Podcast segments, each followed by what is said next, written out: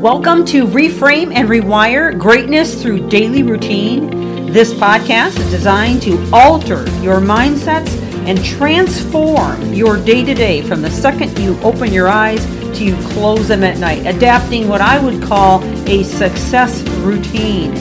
This series is liable to change your life, and it's never the big things that you do, but the littlest things you do every day that make the biggest difference. And now, on to the podcast.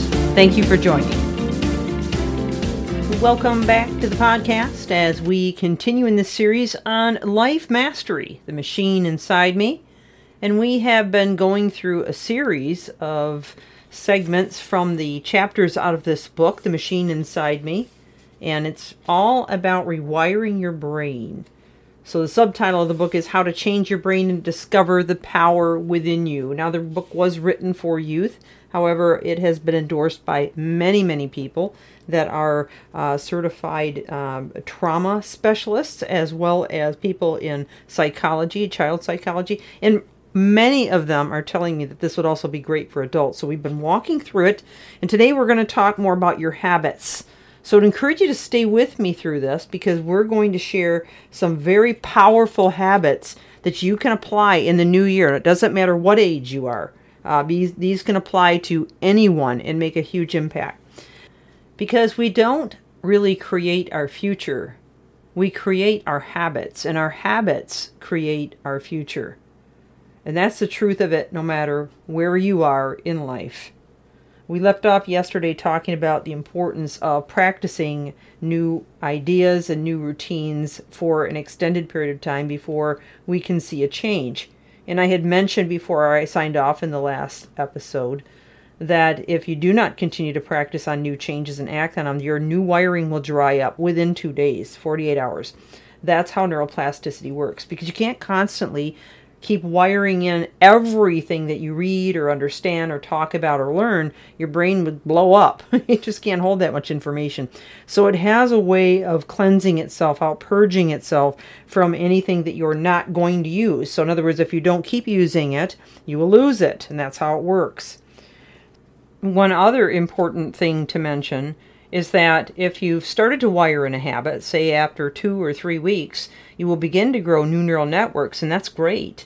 But if at that point you don't see the results you want, you get fed up with it, and you just quit, you will unwire everything that you just did. And you won't unwire it in a day, but after a few days of you not doing it or going back to your old ways, you will unwire it. So the idea is to stick with it long after the 3 or 4 weeks it takes to wire in a new neural network, but then just keep on going from there. Okay, so let's talk about these habits. First of all, habit number one, feed the machine.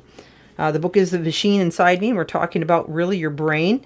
Like Liam chose to read and listen to daily powerful, encouraging messages found in books, audiobooks, podcasts, videos.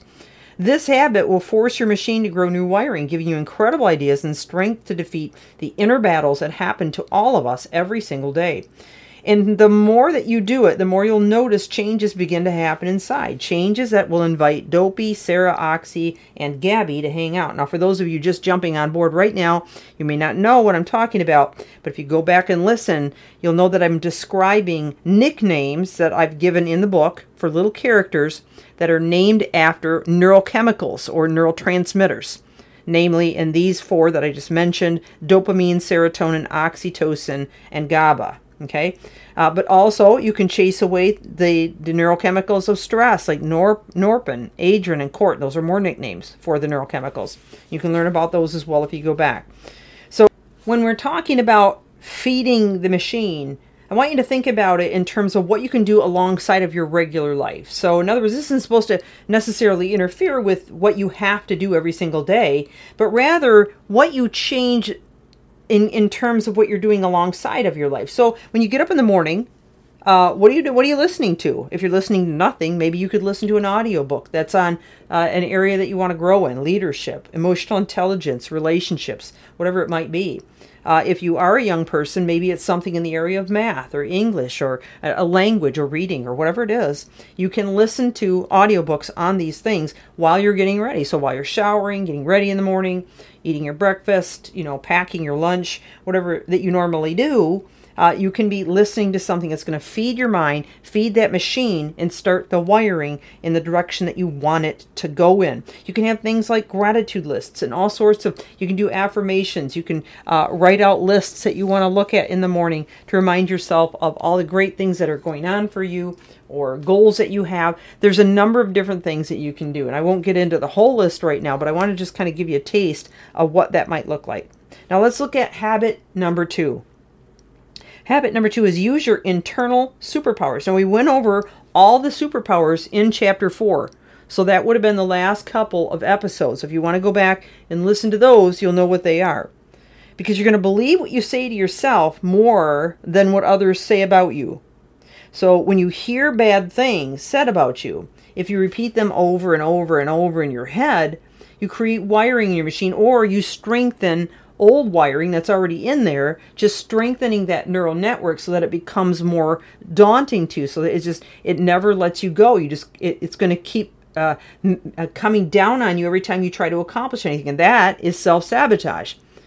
So you need to make sure that you are going to rewire those things by staying with good thoughts, like I just mentioned in habit number 1, to end it. But if you don't, you're going to cause your machine to malfunction.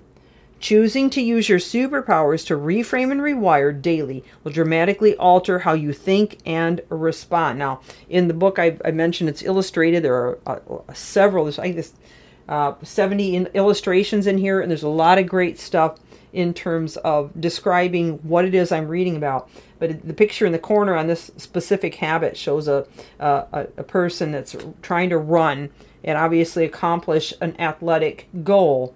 And around them in black, it's saying too hard, can't, not worth it, no, impossible, weak, stupid.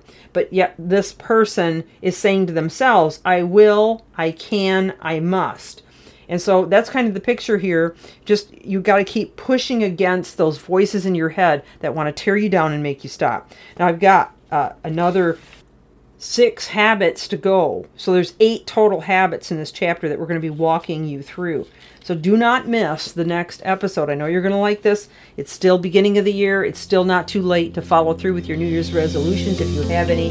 It's never too late to start new habits and to begin a new life. And remember, it is your habits that are going to form the wiring in your brain that's going to change your life. Keep reaching higher. Reframe and rewire.